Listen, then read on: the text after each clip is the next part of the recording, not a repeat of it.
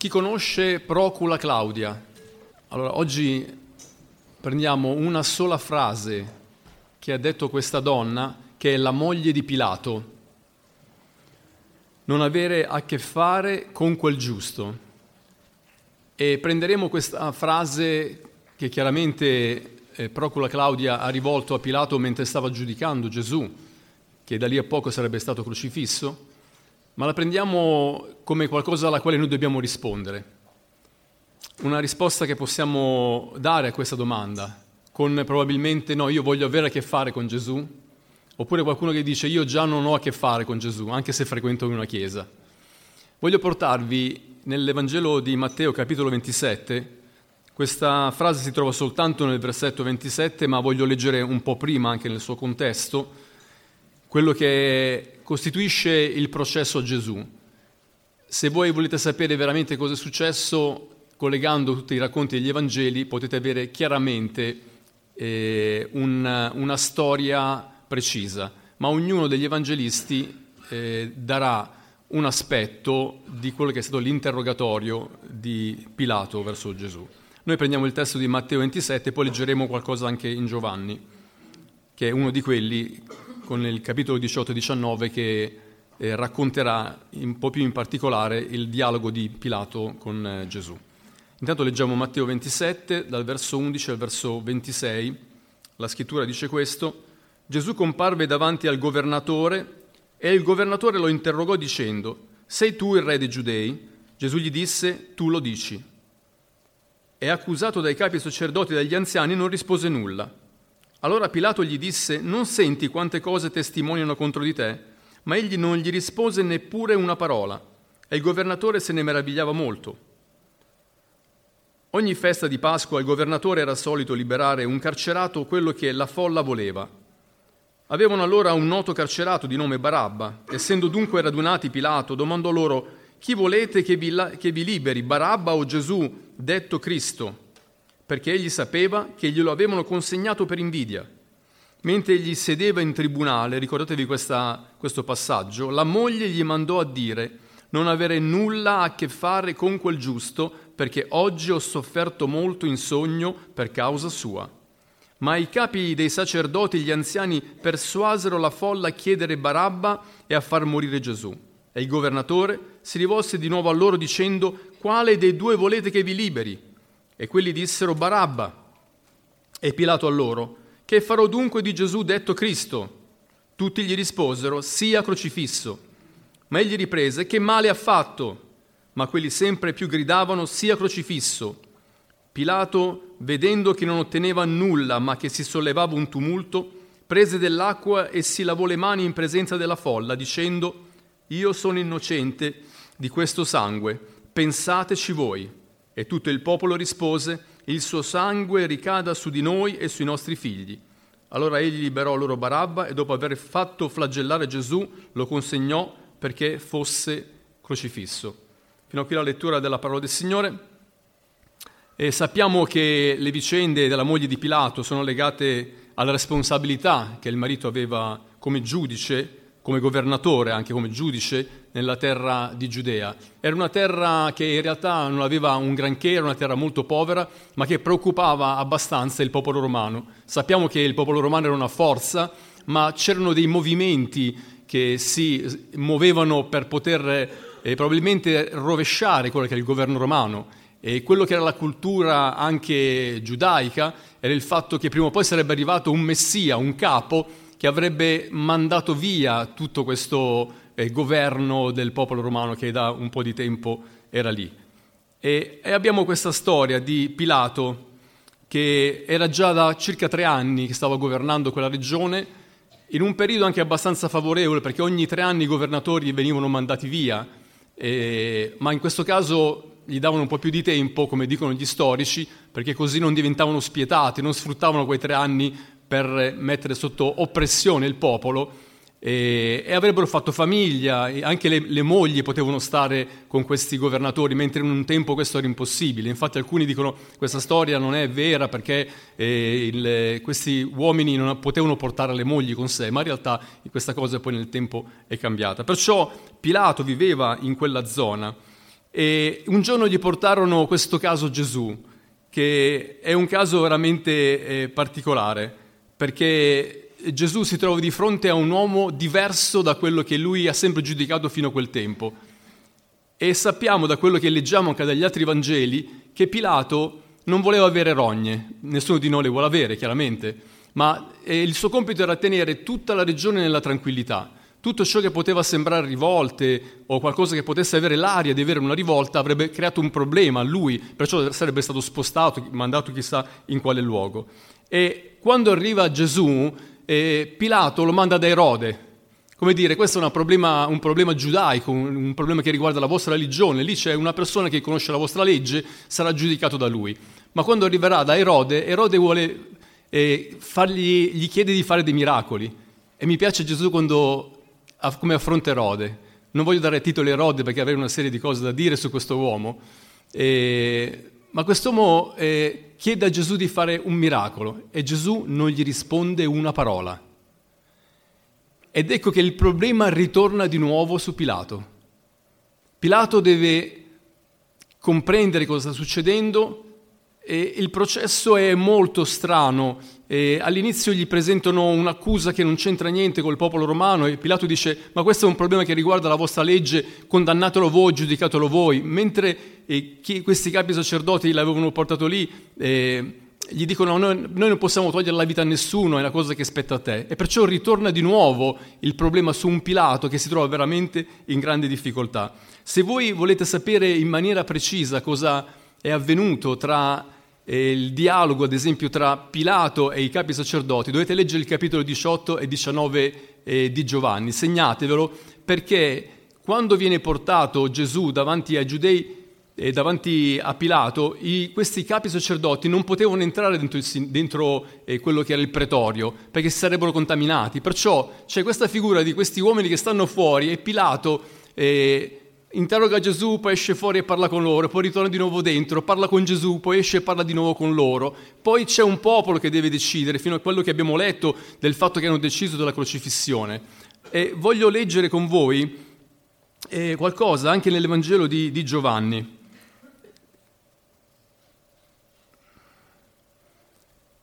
Giovanni capitolo 19. Mi seguite?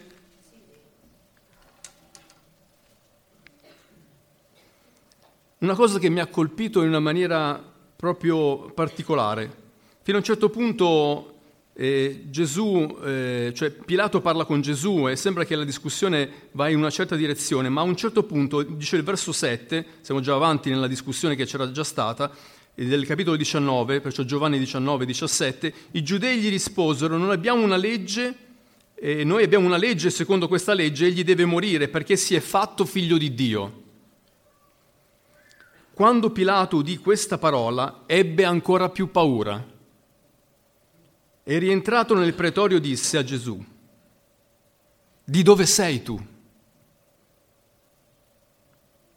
Ma Gesù non gli diede alcuna risposta.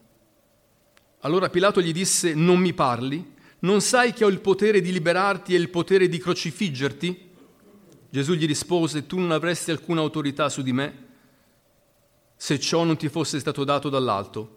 Perciò chi mi ha dato nelle tue mani ha maggiore colpa. Da quel momento Pilato cercava di liberarlo, ma i giudei gridavano dicendo se liberi costui non sei amico di Cesare, ok? Come dire, il messaggio ti sta arrivando chiaro? Chiunque si, si fa re si oppone a Cesare. Pilato dunque, udite queste parole, condusse fuori Gesù e si mise a sedere in tribunale nel luogo detto dell'astrico.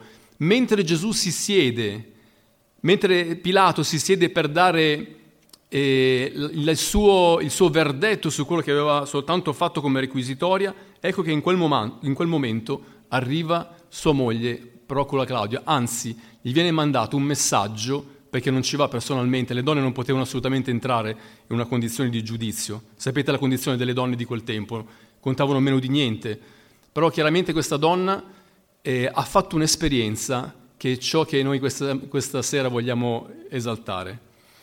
E Claudia aveva avuto una rivelazione mentre stava dormendo, alcuni dicono proprio nelle prime ore della mattina, perché alcuni dicevano, anche in ambito romano, credevano che i sogni potevano essere premonitori, perciò eh, ci poteva essere qualcosa che succedeva durante il sogno che voleva dire qualcosa a qualcuno. Ad esempio, la moglie di Giulio Cesare gli aveva detto quel giorno che lui era uscito di non uscire perché sentiva che qualcosa gli sarebbe accaduto, in quel giorno stesso era morto. E allora ecco che questa donna arriva da Gesù, eh, scusate, questa donna arriva eh, da Pilato con questo messaggio. Ha visto qualcosa che riguardava Gesù che l'ha fatta soffrire molto. Che cosa ha visto questa donna? Voi lo sapete? Qualcuno ha scritto un libro su questo, qualcuno ha cercato di dare una ipotesi di cosa avesse potuto vedere questa donna, ma in realtà nessuno sa veramente cosa ha visto questa donna. Io mi sono fermato a riflettere e credo che questa donna ha avuto una rivelazione veramente di chi era Gesù il figlio di Dio. Forse avrà visto i suoi miracoli, avrà visto il suo potere sulla morte, avrà visto Lazzaro che è risuscitato, avrà visto Gesù che aveva il potere sopra il vento e sopra il mare, avrà visto questi discepoli che intorno a loro hanno avuto l'ardire di poter ancora portare il messaggio dell'Evangelo, persone semplici che sono state usate potentemente da Dio. Persone che avevano autorità persino sul mondo del male e le persone che erano possedute venivano liberate. Sicuramente questa donna ha visto che quella persona che stava per essere condannata per mezzo di suo marito era un uomo giusto e farà in modo di poter raggiungere questo uomo con questa frase, non avere a che fare con questo uomo perché questo uomo è un giusto, io ho sofferto molto in sogno per lui. Questa sofferenza sicuramente era qualcosa che ha fatto vedere, ha avuto una rivelazione, ha dato una rivelazione a Procula Claudia di chi fosse Gesù Cristo il figlio di Dio. Vedete in quella lettura che abbiamo fatto, quando eh, c'è questa rivelazione di Gesù che è il figlio di Dio, Pilato comincia a preoccuparsi, perché sicuramente, come molti dicono, eh, Pilato parlando con quest'uomo si è reso conto che di fronte a lui non c'era la solita persona che aveva fatto un reato, ma quella persona che era davanti a lui aveva un'autorità. Lui incuteva, Pilato incuteva timore. Giuseppe Flavio, Filone, ci sono, sono alcuni che hanno parlato di lui e hanno detto che era una persona molto spietata. Anche qui ha fatto flagellare Gesù, sembra una persona buona, ma lo ha fatto flagellare. Perciò era una persona che aveva un pugno di ferro, era una persona particolare, ma si inquieta perché si rende conto di essere di fronte a qualcuno che era qualcosa di speciale. E quando comprende questo, abbiamo letto che aveva capito che gliel'avevano dato per invidia, cercherà il modo di poterlo liberare. Le tenterà tutte, persino facendo eh, leva su un'usanza che c'era in quel tempo vicino alla Pasqua di poter liberare una persona e ha presentato il personaggio più spregevole che c'era in quel tempo che era Barabba. Allora lui dice, bene, io cercherò di liberarlo, il popolo probabilmente, quel popolo che ha ricevuto guarigione, eh, ha ricevuto liberazione, quel popolo che lo ha osannato, che lo ha seguito anche dentro Gerusalemme, probabilmente questo popolo gli darà la libertà, ma rimane veramente colpito quando queste persone, quando lui dice cosa farò di questo Gesù? Crocifiggilo, crocifiggilo. Se valutiamo questa proposta letteralmente, e dovremmo dare una risposta a questa frase non avere a che fare con questo giusto, noi potremmo dire delle cose. Ho preso questa frase e la voglio usare indipendentemente adesso anche da quello che poi significava questa frase per Pilato. Questa donna gli stava dicendo non ti macchiare le mani di sangue, non condannare questo uomo. Ma mi sono chiesto che valore può avere questa frase per me o che valore può avere questa frase anche per te. Se qualcuno dovesse dirti non, av- non avere a che fare con questo giusto, cosa risponderesti? Io so che tanti tra di noi potrebbero dire io voglio avere a che fare con Gesù. E poi vedremo anche uno di questi motivi. Amen? Credo che la maggior parte vogliamo avere a che fare con Gesù. Gesù diventa fondamento. Qualcuno potrebbe dire io posso fare a meno di lui. So che alcuni ne parlano, ma mi è completamente indifferente. Questa è un po' la posizione del mondo religioso eh, che non è praticante, che magari ha soltanto de- delle forme di culto, si accontenta di poter avere una religione, ma sappiamo che bisogna possedere Gesù, non soltanto sapere che Lui è esistito, forse è esistito. Oppure c'è qualcuno che può anche dire, eh, io voglio fare a meno di lui. E qualche volta dobbiamo ammettere che in momenti di crisi abbiamo così tanto litigato con il Signore che abbiamo detto io voglio fare a meno di te. E nessuno di noi, se dovesse dirvi alzate la mano quanti di voi l'avete fatto, lo farebbe oggi, perché è una cosa della quale poi non ci siamo vergognati, ma nel momento del dolore, nel momento dove siamo stati sotto un peso di qualcosa che ci ha fatto odiare la vita, abbiamo odiato ogni cosa, compreso Gesù Cristo il Signore, Dio, la sua esistenza, valutandolo anche in base a quello che vediamo intorno a noi, il mondo che sta soffrendo le persone che muoiono, le guerre, quante persone non vogliono più avere a che fare con il Signore. E fra i discepoli, proprio qualche ora prima, c'era stata questa defezione, vi ricordate? Proprio mentre Gesù era dentro il pretorio, eh, Pietro lo rinnegherà, rinnegherà di, di, conoscerlo, proprio di fronte a delle serve che gli dicono ma noi sappiamo che tu sei stato con lui, non eri uno di quelli che andavi con questo, con questo personaggio e lui negava di, di conoscerlo, addirittura dice che imprecando fece questo. Ricordiamo facilmente Giuda che lo ha venduto. Persone che per un momento non hanno voluto avere a che fare con lui. E grazie a Dio che non vogliamo fare come Giuda che ci andiamo a impiccare, quando non abbiamo voluto avere a che fare con lui, ma facciamo come Pietro, che veniamo ristabiliti in quello che per noi deve diventare fondamento, perché noi abbiamo bisogno di Gesù. Lo vogliamo riscoprire giorno per giorno e voglio che questa frase non sia una frase fatta che può andare benissimo in un luogo dove gente si raduna per poter pregare e cercare la presenza di Dio. E sono in difficoltà a dirvi quanto noi abbiamo di bisogno di Gesù se non dovessi poi dimenticare chiaramente una buona parte di tutto ciò che Gesù stesso ha detto di lui, stessi, di, di lui stesso. Vi ricordate gli io sono di Gesù? Quello che Gesù dice di se stesso. Io ho segnato soltanto alcune cose. Io sono la via, la verità e la vita. Nessuno viene al Padre se non per mezzo di me. Era una frase forte. O Gesù veramente è la via, è la verità e la vita, o se no quell'uomo lì era un impostore. Ma noi sappiamo, noi che vogliamo avere a che fare con Gesù, che lui è l'unica via, non una delle vie. E lui è la verità ed è venuto a predicare della verità. Tra le altre cose Pietro disse, eh, scusate, Pilato gli disse cos'è verità? Quando Gesù gli disse che voleva, lui era venuto a predicare della verità.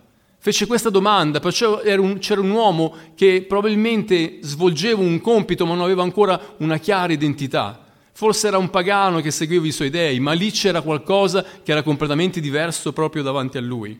Gesù disse, io sono il pane vivente che è disceso dal cielo. Se uno mangia di questo pane vivrà in eterno. E il pane che io darò per la vita del mondo è la mia carne. Gesù è ciò del quale noi ci nutriamo, è colui del quale noi ci nutriamo. E giorno per giorno il Signore vuole comunione con noi perché la sua comunione diventa per noi nutrimento. Ha, il Signore non ha detto venite a mangiare il mio corpo, ma sta parlando della sua carne, sta parlando della sua essenza, il fatto che Lui può essere dentro di noi. Ci sono tanti passaggi nella scrittura dove Gesù dice di essere la porta, vi ricordate?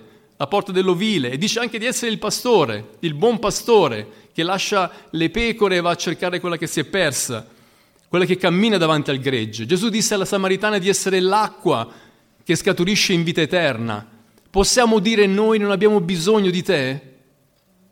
Lo possiamo fare perché possiamo deciderlo, ma nella Bibbia questo non è possibile. Cristo diventa il vero fondamento, non abbiamo un Dio qualunque, ma ha un nome, è Gesù Cristo il Signore. Alfa e Omega, principio e la fine. Questo è il Signore Gesù in tutta la scrittura. E l'Apostolo Paolo dice questo in Filippesi 3:12, non che io abbia già ottenuto tutto questo, o sia già arrivato alla perfezione. Era chiaro per lui che non era arrivato alla perfezione, ma proseguo il cammino per cercare di afferrare ciò per cui sono stato anche afferrato da Gesù Cristo. Paolo è onesto, dice io ancora non sono arrivato fino alla fine, non ho la completezza di ciò che io voglio vedere e avere, ma per me ancora significa camminare nella stessa strada per poter afferrare sempre di più Cristo Gesù il Salvatore. prendo questa frase di Procula Claudia, chiaramente la metto nel suo contesto, ma quando io faccio questa frase per me e cerco di dare una risposta, la mia risposta come credente, io non voglio fare a meno di poter avere a che fare con Gesù Cristo il Salvatore. E c'è poi un verso nella Bibbia che mi piace tanto, ha cambiato completamente la mia vita. Noi leggiamo la scrittura, ma la scrittura deve avere a un certo punto questa potenza di vita dentro di noi. Quando io ho sofferto crisi di panico, diverso tempo fa, ho letto un, un libro di Watchman Nee, Non più io ma Cristo. Credo che diversi di voi lo conoscono. È stato un autore molto prolifico, ha scritto diversi libri e questo libro parlava sulle epistole ai Romani e ha spiegato Galati 2.20 in una maniera così particolare che io non ho fatto altro che poter vedere rivelazione su questo testo. Galati 2.20 dice questo, sono stato crocifisso con Cristo. È Paolo che, che sta parlando non sono più io che vivo, ma Cristo vive in me. La vita che vivo ora nella carne, la vivo nella fede nel Figlio di Dio, il quale mi ha dato, mi ha amato e ha dato se stesso per me. Io lo sapevo che Gesù era dentro il mio cuore, ma l'hanno detto fin quando io ero un bambino eh, nelle scuole domenicali. Un giorno ricordo la lezione di Pino Grasso, era stato il mio monitore, aveva fatto dei cuori dove si parlava che ogni cuore aveva una caratteristica e sapevo da, da piccolo che Gesù abitava dentro il mio cuore, ma quando io ho rivisto ancora questo passaggio, questo fratello mi stava dicendo tu sei stato crocifisso con il Signore. Perciò tu per quanto riguarda la tua vita carnale, se credi in questo, sei morto con Lui. Lui non soltanto è morto per lavarti dei tuoi peccati, ma ha crocifisso te stesso. E perciò il Signore ha portato tutti quelli che credono su quella croce che diventa una croce corporativa. Paolo non poteva essere stato crocifisso con, con, con Gesù, lo sappiamo benissimo. E quando dice non sono più io che vivo, ma è Cristo che vive dentro di me, ho compreso questo è il motore che deve avere un cristiano. All'esterno possiamo essere, sembrare cristiani, ma siamo dei cristiani quando Cristo viene ad abitare dentro di noi. Per questo io non posso avere a che fare, non avere a che fare con Cristo. La vita che vivo ora, come la vivo? La vivo nella fede nel Figlio di Dio, perché è sulla base del suo amore e del fatto che si è dato per me. Io posso vivere una vita nuova. A partire da questo il Signore ha cominciato una guarigione dentro di me. Non è avvenuto subito, è avvenuto come un principio di maturazione. Ho dovuto cambiare tante cose, il mio modo di leggere la Bibbia. Spesso l'ho detto questa cosa, ma lo dico per quanti non lo sanno. Io leggevo la Bibbia spacca Bibbia, lo so che funziona spesso e il Signore ci ha parlato anche aprendo a caso e leggi, ok? Ma non era così che il Signore voleva che io cominciassi a conoscere la scrittura. E ricordo che in una delle mie crisi di panico, e questo lo sanno tutti i più vecchi che sono qua dentro, ho spaccato la Bibbia. È venuto fuori, credo prima re o seconda re, dove c'è un re che era malato e io a caso, Signore sto così male, parlami, apro, spacca la Bibbia, appunto il dito, viene fuori questo verso. Per certo tu non scenderai dal tuo letto, sicuramente morirai. In quel momento immaginate una frase del genere a una persona che ha crisi di panico. Io ero completamente sdraiato nel letto, non metterei giù il piede dal letto, ma se avessi avuto un piede giù dal letto pensavo che questo non era vero per me, ero completamente sdraiato, ho cominciato a, a ballare nel letto e mi sembrava di sentire Dio ridere. È come una voce che diceva dentro di me, non puoi andare avanti così. Vi dico delle cose che sono assurde per alcuni, ma guardate che a volte si entra in questa follia anche come credenti. Se passa una macchina rossa faccio questo, se passa una macchina scura faccio quell'altro. E qualcuno dice, ma può succedere una cosa del genere? Quando cominci a voler servire il Signore, lui dice, va bene, vuoi fare sul serio? Allora facciamo sul serio. E comincia a mettere mano nella tua vita. Il mio problema non era che dovevo soltanto guarire la mia psiche dentro il mio modo di affrontare la vita ma dovevo fare un'esperienza più profonda, che non era fatto di religiosità. Sarei stato probabilmente un buon religioso, potevo anche ricordare i versi a memoria, e confondere anche religiosi in alcuni argomenti, ma io avevo bisogno di un'esperienza personale con Cristo Gesù, il Salvatore. E lungo quel percorso che è stato così tanto doloroso, io sono cresciuto e ho cominciato veramente a, ad mettermi davanti al Signore con tutto il mio cuore. Ricordo che ero come un missile, come un giovane, nel senso che io andavo completamente in cielo, ma poi dopo due secondi quei missili che falliscono mi trovavate impiantato per terra. Ricordo che quando abitavo ancora in casa di mio suocero, c'era su un terrazzino che adesso non c'è più, e ricordo che ero così eh, preso che mi sentivo bene spiritualmente per dire un giorno tu senti la presenza di Dio, un giorno sei in crisi e quasi te ne vorresti andare dalla chiesa. Sono andato sul, eh, su questo terrazzino, mi ricordo che c'era una stellata incredibile quella sera e ho cominciato a, pregare, ti sgrido di qua, ti sgrido di là, e era tutto, sai, la proclamazione, dichiaro questo, dichiaro quello. Il giorno dopo ero steso nel letto con le crisi di panico. E il Signore mi faceva capire, se soltanto il diavolo ti avesse preso in parola quello che tu stavi facendo ti avrebbe schiacciato perché non hai forza per poter resistere a ciò che tu stavi sfidando. Però se tu vuoi fare sul serio, cominciamo a fare sul serio. E queste cose passano da momenti di crisi. Io credo che Pilato stesso era un uomo in crisi. Aveva di fronte un uomo innocente, doveva prendere una decisione chiara, come deve fare un giusto giudice, dare una sentenza e finiva lì, ma c'erano troppi condizionamenti. Doveva rendere conto a troppe persone di quello che era il suo modo di decidere. Non poteva dire voi siete invidiosi, me l'avete consegnato per questo motivo, andate via di qua, non voglio avere a che fare con le vostre beghe. Quest'uomo è un uomo innocente, non se ne parla proprio. Probabilmente il Signore sarebbe stato condannato in un'altra maniera, perché era stato Dio a decidere che andava sulla croce. Ma vediamo questo uomo come arriva addirittura a fare un atto che era chiaramente una funzione eh, del popolo ebraico. Il lavaggio delle mani noi pensiamo, almeno io pensavo così fino a qualche, a qualche tempo fa, che fosse qualcosa che aveva inventato Pilato, no? E tutti ormai hanno questo, te ne lavi le mani, ricordando a questo evento è rimasto questo fatto, come se Pilato in quel momento avesse avuto una bella idea, non voglio avere a che fare, perciò io mi lavo le mani e non c'è più nessun problema. Quello che lui ha fatto è qualcosa che si faceva nella legge ebraica. Quando c'era un cadavere che veniva scoperto vicino a una città, si misurava la distanza dalla città più vicina, gli anziani, i sacerdoti dovevano venire fuori, dovevano prendere una giovenca, dovevano sacrificarla, con quel sangue che colava nel torrente avrebbero dovuto dichiarare che non c'erano colpevoli in quella città. E perciò si lavavano le mani in quel sangue della giovenca, poverina ci andava di mezzo lei, ma per dire noi siamo eh, innocenti perché nel nostro paese non c'è il colpevole che ha ucciso questa persona, che l'abbiamo trovata morta qui vicino. Si trova in Deuteronomio 21, il, si racconta dal primo verso fino al verso 9. Se volete andare a vedere, credo che il verso eh, 6-7 dovrebbe proprio raccontare proprio eh, il, l'evento di lavarsi le mani.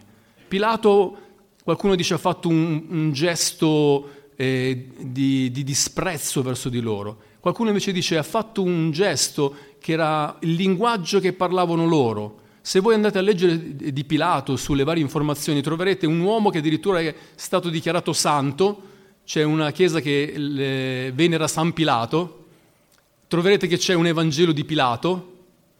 E invece troverete da qualche altra parte qualcuno che dirà che Pilato alla fine, sotto questo rimorso, poi sappiamo che ha dato il corpo di Gesù per poter essere, per toglierlo dalla croce prima del tempo, ma sappiamo da quello che dice la storia che Pilato morì suicida. Soltanto pochi anni dopo gli fu tolto via quello che era il suo potere eh, sotto Caligola e quest'uomo si tolse la vita. Perciò vedete che dipende come voi leggete la storia in, con gli occhi di chi comunque l'ha raccontata, ci può essere sia una cosa o l'altra. Quello che a noi importa oggi che dobbiamo prendere questa frase della moglie di Pilato, di Procula Claudia, sicuramente credo che oggi vi ricorderete chi è Procula Claudia, per poter dire ma per me se io avessi ricevuto questa cosa avrei potuto dire io non voglio avere a che fare con questo uomo o mi sarei preso la responsabilità di dire no io voglio avere a che fare con Gesù. I discepoli erano stati pronti a andare a morire come martiri perché volevano avere a che fare con Gesù. E se il cristianesimo fosse soltanto una cosa inventata dai discepoli, nessuno di loro sarebbe morto per una menzogna. Alcuni dicono che la Bibbia è stata ricostruita perché eh, c'è il potere religioso che voleva prendere il comando, ma quando voi leggete nella Bibbia la Bibbia accusa la religiosità. Non c'è, passo, non c'è altro libro che parla così male dei religiosi, proprio come la scrittura. Qui si parla di persone che hanno perso la loro vita, hanno vissuto nella persecuzione e oggi la Chiesa, una buona parte della Chiesa, è ancora sotto attacco e nella persecuzione. Se queste persone non avessero a che fare con Gesù, cambierebbero religione, cercherebbero una religione un po' più tranquilla, la religione dove, come quella che aveva abbracciato Pilato, gli lasciava un poco di serenità, un po' di diplomazia, in modo che andiamo d'accordo un po' con tutti. Però con la Claudia alcuni dicono che è diventata santa, era una credente. Non sappiamo se da questa esperienza ha cominciato a fare la sua ricerca del Signore Gesù e poi più avanti alcuni dicono che è diventata santa, io questo non lo so, ma questa vicenda mi, prende, mi fa prendere questa frase e me la fa offrire non soltanto a me, ma le voglio riproporre a voi. Hai veramente bisogno di Gesù? O potresti chiaramente anche farne a meno? Se tutta la tua vita andasse bene, tu avresti un bel conto in banca, una bella villa, una grande macchina, potresti avere cibo tutti i giorni e una lunga vita senza nessun problema di salute, ti interesserebbe ancora di stare con Gesù? C'è un Dio che si chiama materialismo, che è il bisogno di avere sempre di più. E serviamo questo Dio per cercare di accaparrarci sempre una maggiore comodità. Gesù oggi è il Dio che può stare con noi e lo, lo invitiamo dicendogli Signore Gesù io voglio avere a che fare con te. E voglio dirlo anche a te che sei nella prova. Oggi tu vuoi avere a che fare con Gesù, mentre non riesci più a scrivere la storia della tua vita senza poi mettere fuori che il Signore non ha risposto alla tua preghiera. Vuoi avere ancora a che fare con lui? Giobbe ha dovuto passare quell'esperienza così terribile e quello che è stato scritto è qualcosa che ci segna nell'anima perché non ci sono risposte. L'uomo soffre e Dio non gli, non gli risponde e quando gli risponde gli risponde anche in una maniera di rimprovero. Però Giobbe fa un'esperienza con il Signore. Prima avevo sentito parlare di te, adesso i miei occhi ti hanno visto. Questo è il percorso che fanno tutti quelli che vogliono avere a che fare con Gesù perché quando noi facciamo la nostra esperienza veniamo fortificati. Delle cose non riusciremo a spiegarle, qui sulla terra non riusciremo a spiegarle, ma credo che nel cielo avranno della spiegazione. Però vi voglio dire questo. Tante persone hanno detto, quando io arriverò in cielo chiederò, devo chiedere al Signore questa cosa. Quando noi saremo alla presenza di Dio non gli chiederemo niente. Gli diremo, Signore, ti ringraziamo perché ci siamo. E mentre siamo arrivati con il nostro taccuino con tutte le domande da fare, quando arriviamo e dici no Signore scusami, era una cosa che facevo mentre ero sulla terra, ma adesso che sono qua ho capito tante cose, senza bisogno che tu spieghi alla mia carne quello che è stato, io voglio sapere quello che c'è oggi. Tutti quelli che l'hanno ricevuto hanno ricevuto il diritto di diventare figli di Dio. E io voglio ancora proporti Gesù in questo giorno. Non crocifiggerlo un'altra volta per conto tuo, non ti mettere insieme a quelle persone che hanno detto crocifiggilo vogliamo che quella crocifissione abbia un significato per noi e vogliamo entrare in questa profondità che a volte, a volte ci fa paura, perché tanti raccontano storie particolari, ma tutti quelli che sono stati con il Signore non tornerebbero indietro per rifare niente di diverso, perché tutto ciò che è stato addietro è servito per la nostra maturazione spirituale. Perciò io oggi voglio invitarvi ad alzarvi in piedi. e voglio che noi stessi possiamo fare questa richiesta al Signore. Signore, voglio avere a che fare con te tutti i giorni. Ti prego, Signore Gesù, aiutami questo giorno a poter realizzare ancora una parola, che è la tua parola. Fratelli, io ho dovuto tirare via una buona parte dei testi anche che ho, ho, ho segnato, perché nelle, nella Bibbia, nell'Evangelo c'è veramente tanto che è fondato su Gesù, chi è Gesù per noi. Gesù doveva compiere il suo piano di salvezza morendo sulla croce e Pilato non avrebbe potuto impedirglielo in nessun modo. Però Pilato poteva approfittare di una così grande e irripetibile occasione da dare una svolta alla propria vita, che l'incontro con Gesù gli stava fornendo proprio in quello stesso giorno, ma la paura di perdere la miseria di questo mondo lo spinse a rifiutare il dono di una posizione ferma verso Gesù. Noi non vogliamo fare così. Non vogliamo lavarci quelle mani dove, dire, dove diciamo noi non abbiamo crocifisso Gesù, non vogliamo sapere tutto questo. No, Signore, vogliamo anche noi stessi dire anche noi ti abbiamo crocifisso, perché sono stati i nostri peccati che hai portato sulla croce. E per colpa mia anche, che tu sei morto su quella croce, io stesso ti ho crocifisso. Ma tu hai scelto per me. Nessuno ti ha obbligato, Signore, soltanto tu potevi farlo. Un giusto poteva morire per noi. Se Gesù fosse stato un peccatore, sarebbe morto per i suoi peccati. Ma quel giusto ha pagato per noi. E voglio dire a te, usa questa frase, quel giusto ha pagato per me. Sono stato perdonato, sono stato riscattato. Ora Gesù è il fondamento della mia vita pietra sulla quale io costruisco tutto il resto della mia esistenza. Posso fare a meno di tante cose, ma non voglio fare a meno di Gesù Cristo, il Signore. Ma la cosa bella è che Gesù non vuole fare a meno di te. Non ha mai rinunciato, anche se tu eri un peccatore. E mentre tu eri un peccatore, Gesù Cristo moriva sulla croce per te, per darti una vita nuova. Gloria a te, Signore Gesù se Gesù non è il tuo Salvatore. Oggi puoi dire, Signore, io voglio fare questa esperienza con te. Io credo in te, credo a quello che ho detto. Non voglio lavarmi le mani, non voglio dire io non c'entro niente in questo, anch'io sono un peccatore, anch'io ho gridato crocifiggilo. Ma oggi voglio gridare ho bisogno di un Salvatore, ho bisogno di una vita nuova soltanto tu me la puoi dare.